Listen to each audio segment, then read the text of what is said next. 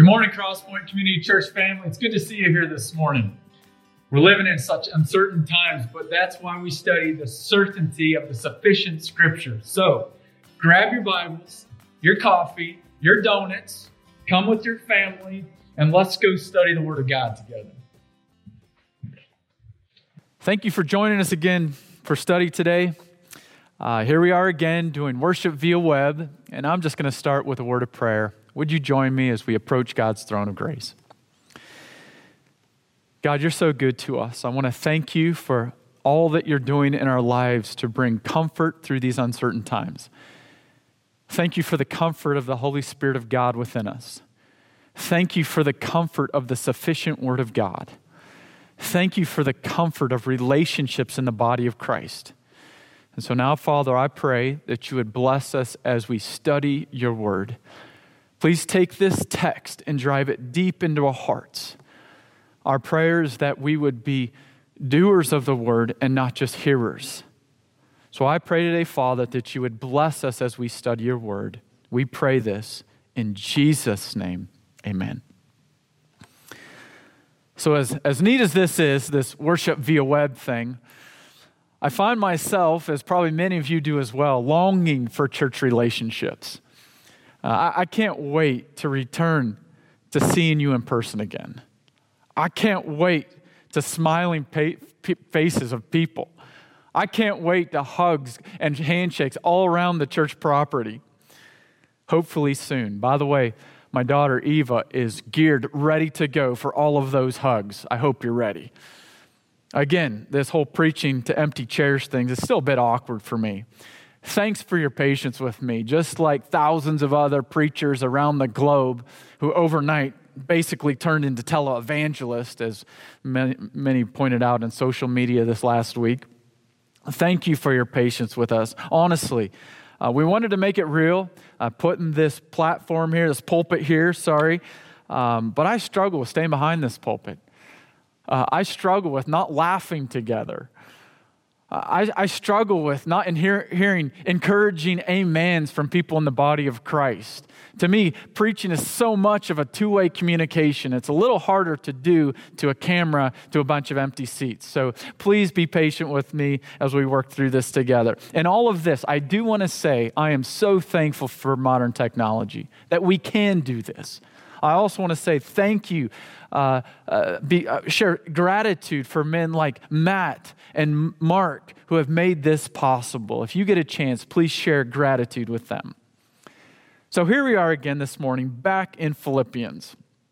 I'd like to invite you to take your Bibles, your devices, and actually go to Philippians chapter 4 this morning. Again, the handouts are printable online if you'd like to take those, and you can just follow along through the outline. Uh, let's just take one brief minute for review this morning. Again, we, we're into the conclusion of this amazing letter, this amazing letter that has taught us so much about gospel transformed living, living unity through humility, finding true joy in the Lord, standing firm in the Lord. Most recently in chapter 4, when we've been talking about standing firm in the Lord, we find, we've found these amazing verses and this, um, these amazing discussion points. As we stand firm in the Lord, let us turn all of our anxieties into prayers, verses 6 and 7 of chapter 4. Wow, how, how appropriate is that?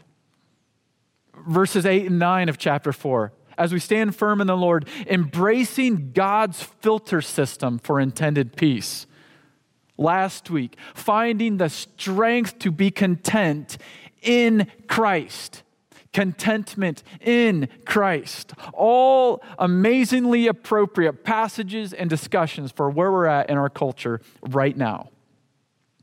Today, this passage continues to be just as timely as we look at verses 10 through 4, uh, sorry, verses 14 through 20. In times of need, we will fully participate in God's plan for care. Basically, this participating in sharing. So, what about this discussion on hoarding? Definitely a hot topic at this point. Hoarding food, hoarding supplies during COVID 19. The fact is this hoarding is our natural inclination, our, our, our, proclivity in times of uncertainty. It's natural. Our natural default is to protect ourselves, and that isn't always bad. I mean, we just go to the scriptures and we think of Joseph in the Old Testament, preparing for needy times. This is natural to protect, protecting ourselves. However, the strong desire to protect can turn devious incredibly quickly in our lives. Our focus turns from eternal treasure to earthly treasure in a split second.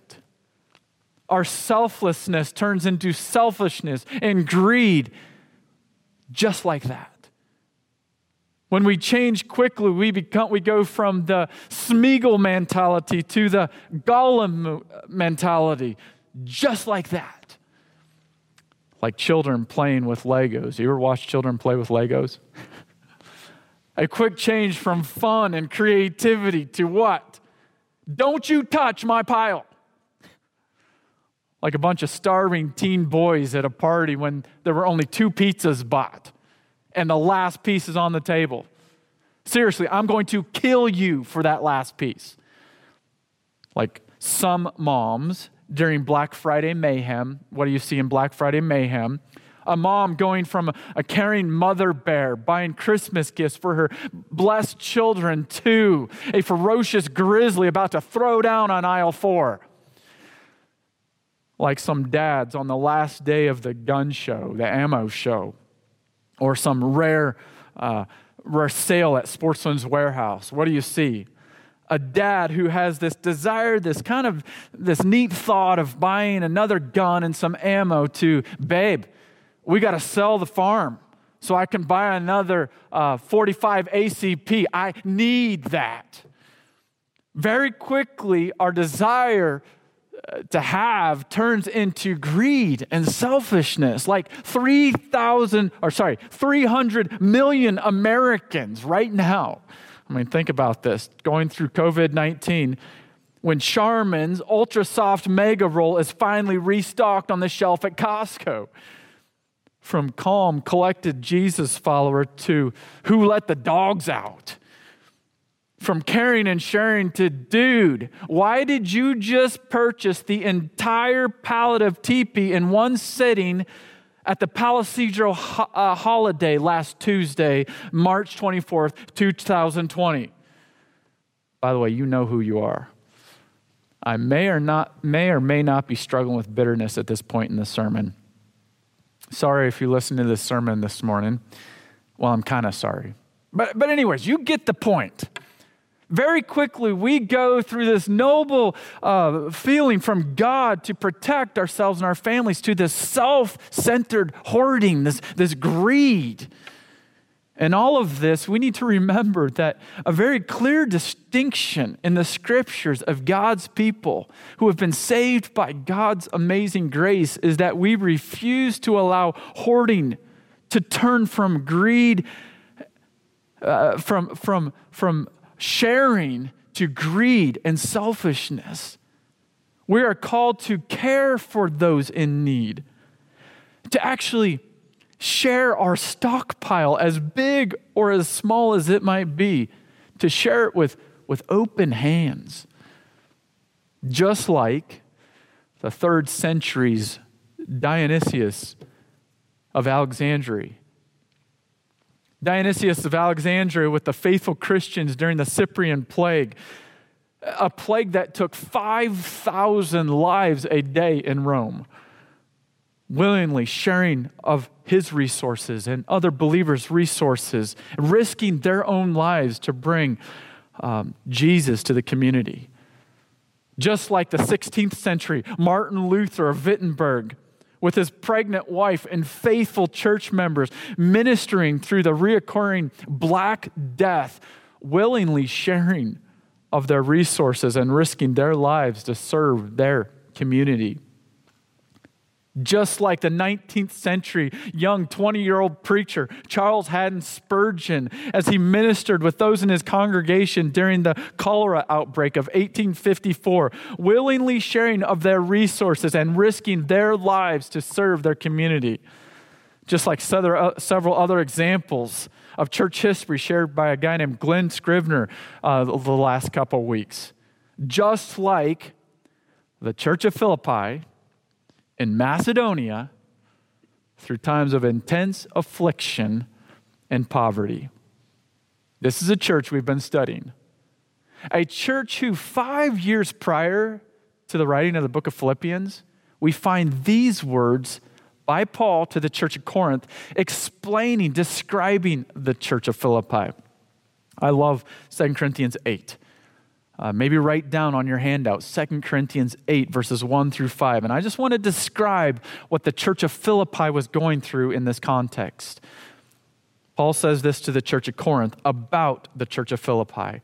We want you to know, brothers, about the grace of God that has been given among the churches of Macedonia. The churches of Macedonia are primarily Philippi, Thessalonica, and Berea. Verse 2 for in a severe test of affliction, their abundance of joy and their extreme poverty have overflowed in a wealth of generosity on their part. For they gave according to their means, as I can testify, Paul says, and beyond their means of their own accord, begging us earnestly for the favor of taking part in the relief of the saints. And this, not as we expected, but they gave themselves first to the Lord and then by the will of God to us. I mean, I read that I think, wow, what an amazing reputation of the church of Philippi. This is a, a reputation of the church that we're going to read about today, to study about today. The church of Philippi, who in Philippians chapter 4, verses 4 through 20, we find more evidence of the heart of this church. I would like to start reading in verse 14 if you would follow along. Philippians chapter 4, verse 14. Yet it was kind of you to share my trouble, Paul says. Verse 15, and you Philippians yourself know that in the beginning of the gospel, when I left Macedonia, no church entered into partnership with me in giving and receiving except you only. Even in Thessalonica, you sent me help for my needs once and again. Not that I seek a, a gift, but I seek the fruit that increases to your credit. I have received full payment and more. I am well supplied, having received from Epaphroditus the gifts you sent, a fragrant offering, a sacrifice acceptable and pleasing to God. And here we go. This verse we've heard since we were little. And my God will supply every need of yours according to his riches in glory in Christ Jesus. To our God be glory. To our God and Father be glory forever and ever. Amen. What's happening here in this text? Simply enough, the church of Philippi, having gone through a severe test of affliction and extreme poverty, as we found in 2 Corinthians 8, had clearly refused the greedy temptation to hoard. Rather, what was their response? Their response was to embrace the example of Jesus Christ and to share of their resources to share with their resources in 2 Corinthians 8 with other believers, and now, particularly in this passage, to share with the Apostle Paul. So, in this passage, Paul keys off on one Greek word, one Greek root words, and he uses it twice.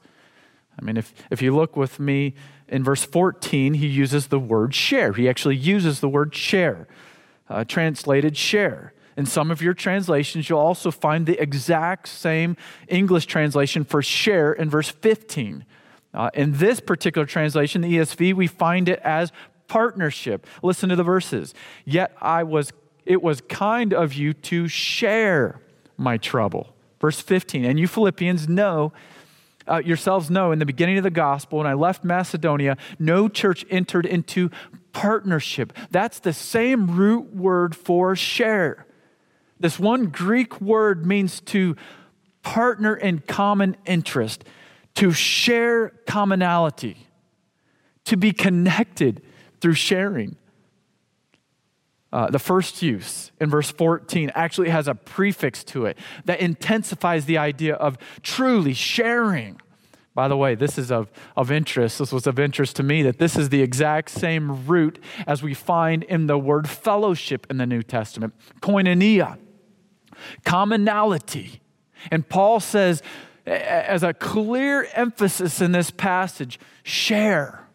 He's keying off on this idea of sharing in time of need, not neglecting the call of Jesus Christ in our lives to share. Now, what about this sharing? In this text this morning, we briefly find some descriptions. It's not going to be an overly complicated outline, a very practical outline about sharing. Let's start in verse 14, and I want us to notice this description of sharing. First of all, sharing is a very practical expression of growth. I put there on your outline two words of commendable growth. Growth meaning profit or increase. In other words, sharing is a very practical evidence that good growth, in other words, praiseworthy spiritual maturity is happening in the life of a believer. I think we can see the commendable aspect of this in verse 14. Look with me at verse 14. Paul says very clearly, It was kind of you to share in my trouble. Um, another way to say it was kind of you, and, and actually that might be a bit misleading. The basic idea is this you've done good, you did well. Uh, you deserve two thumbs up, church in Philippi. You have participated in something that's really, really, really good. Uh, like a fire, father just looking at his son after an accomplishment and just saying, You done good, son. You did well. Um, I think of my kids playing soccer. After maybe a goal or, or setting up a really good play at the end of the game, I'll, I'll, I'll gather them and I'll say, Yo, that was beautiful. That was a good play. I mean, I think that's what verse 14 is saying here. It's like Paul saying to the church of, of Philippi, Yo, that was a good play. You done good. This is commendable. What you've done in sharing, two thumbs up, church. It's commendable. But then he ties it to this concept of, of growth. When we think of sharing, it's a very practical expression of, of growth in a life of a believer. Commendable growth. Where do we find that? I think very clearly in verse 17. Paul says this Not that I seek a gift. We looked at that last week. Not that I seek the gift, but I seek the fruit that increases to your credit. Simply, Paul is saying this I seek growth in your spiritual life, and it is seen specifically as you share of your resources when we read this, our minds naturally go to, when we read the, root, the word fruit, we go to agricultural produce. Uh, for instance, my wife and I are trying to figure out how to, um, talking quite a bit about what and how and when to plant fruit trees on our property. How does that work in Northern California? Trying to figure that out. Well, that's naturally where our mind goes, but that's actually not uh, the, the, the closest metaphor to this passage. This metaphor is actually one of, of finance. In other words, this speaks of profit through a growing account. This speaks of accumulating interest in a positive account.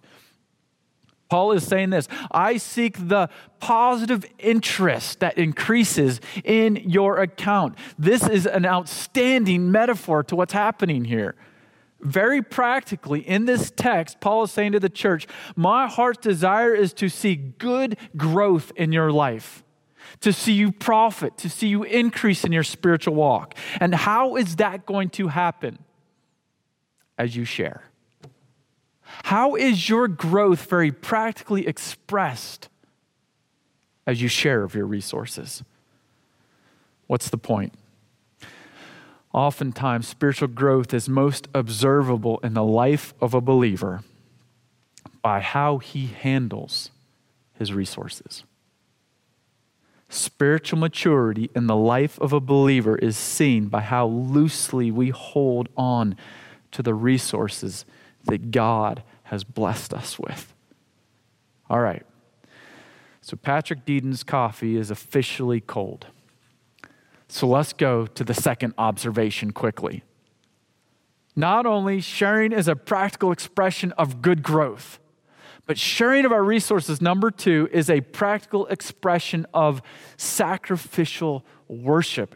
Catch this. Verse 18 I have received full payment and more. I am well supplied, having received from Epaphroditus the gifts you sent. And here it is. I absolutely love this description of sharing. It's a fragrant offering, a sacrifice acceptable and pleasing to God. Clearly, this sharing by the church of Philippi was referred to by Paul as an act of meaningful worship. I mean, we talk often of worship, and this is one of those very tangible expressions of worship to a great God. Uh, just like in the Old Testament, I mean, if you think of uh, a couple passages, Exodus 29 or Leviticus 1, as the sacrifices were shared in the Old Testament, they were seen as being a, a good aroma to a holy God. Paul now keys off to this and he says, Your sharing, oh, it's an act of worship and it is a good aroma to a holy God. This is entirely in line with how the New Testament speaks of our sacrifices, the sacrifices of new covenant believers.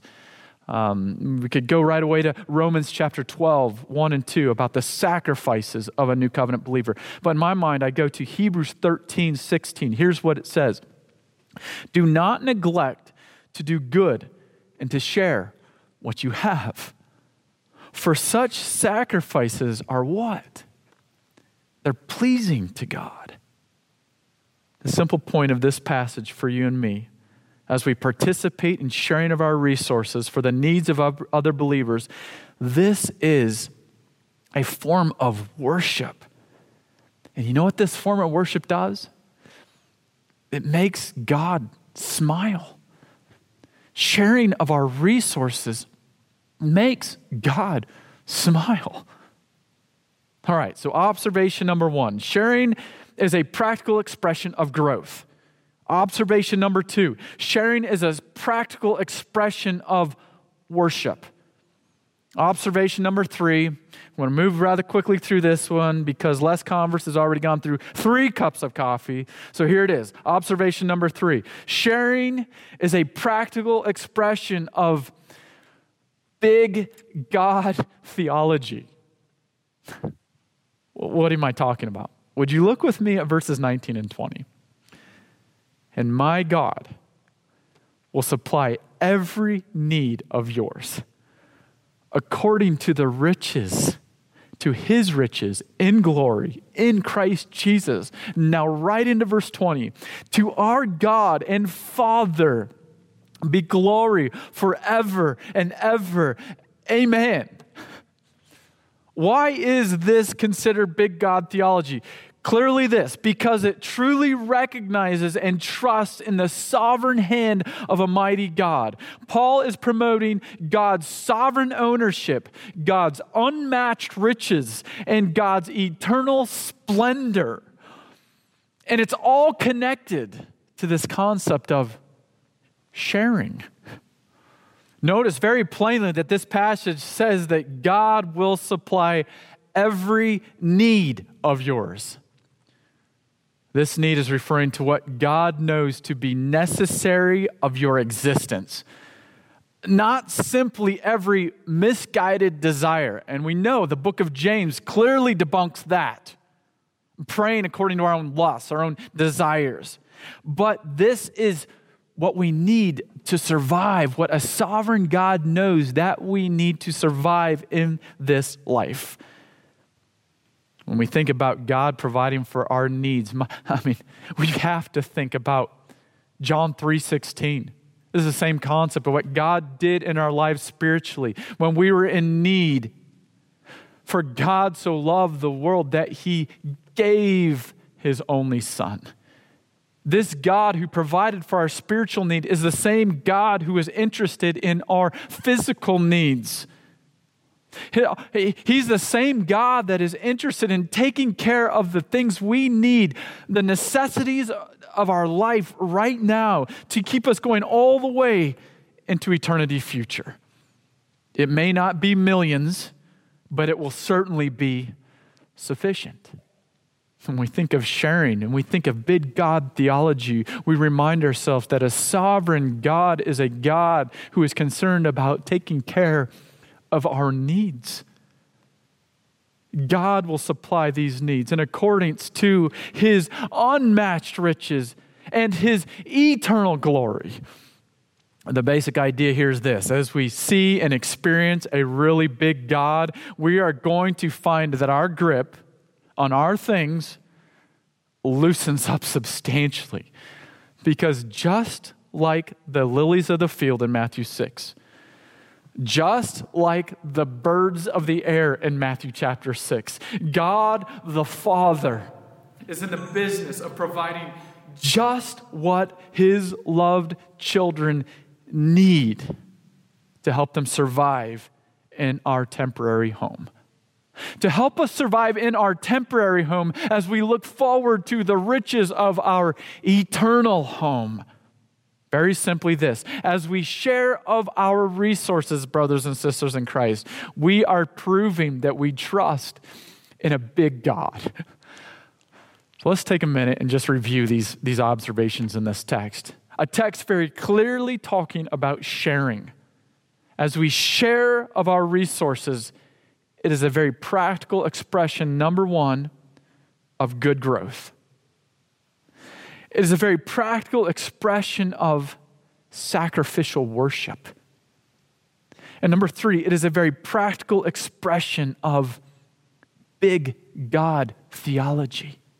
As we share of our resources, it truly proves our view of a big God. So what? Well, we need to ask ourselves some questions. Before we even get to that, so what though, I want us to kind of reduce this down to a key idea. The heart of this passage would be something like this We must faithfully participate in sharing of our resources. This is a very clear indication of this text. We must faithfully participate in sharing of our resources. In time of need, we must faithfully participate with open hands connecting the distinguishing points, uh, uh, maybe a, a, an extended form of the key idea would be this, and as I think it's on your handout this. As we grow in Christ, we must faithfully participate in sharing of our resources because a God who is worthy of worship is also a glorious God who can fill the order. This God who is worthy of worship is a glorious God who will fill the demand. So what? Through this time of uncertainty, and I, I want to make this very clear to many of us around us, there's a lot of uncertainty going on. Through COVID 19, what's tomorrow going to look like? What's the next day going to look like? What does the death toll look like? Or is this all just a hyped up situation? What is this going to look like? What's the econom- economic structure going to look like in our world? What is the stimulus package going to look like? There's so many uncertainties in the world we live in right now. But then that's why we run to a big God who can supply our needs. And that's where we run to a passage like this. And the so what would come in a question similar to this so, am I selflessly sharing right now? Yes, we are talking about finances. Uh, in very practical ways. What am I doing to share of my finances? But also, in a sub theme way, we are also practically talking about our time, our talents, our energies. I want to say this I am so thankful for the body of Christ at Crosspoint Community Church. This week, with, with uh, eyes filled with tears on a couple different occasions, I was thanking God for the body of Christ at Crosspoint Community Church thinking about godly builders and godly mechanics and godly electricians and godly engineers, godly businesswomen and businesswomen, godly salesmen, godly techies, godly attorneys, godly healthcare professionals, godly investors, godly realtors, godly drivers, godly nannies, godly secretaries, godly school administrators and teachers, godly students, godly firemen, godly protectors of the peace, godly food providers, godly cleaners, godly stay at home moms, godly retirees, all who look for tangible ways to share of their resources. And I want to say this week, overwhelmed with this thought of just simply praise God for a sharing body of believers at Crosspoint Community Church. And so here the exhortation would be this don't stop.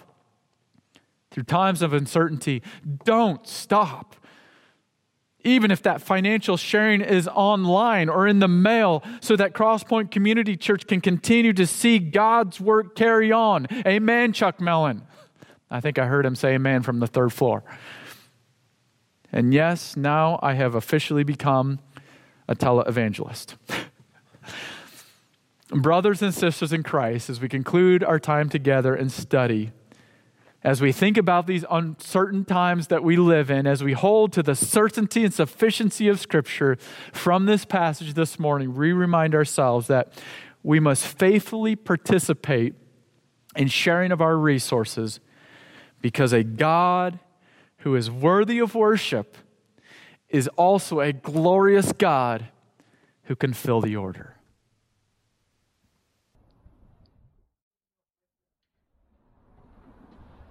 Hey, thanks for joining us for worship this morning. Just a couple quick reminders.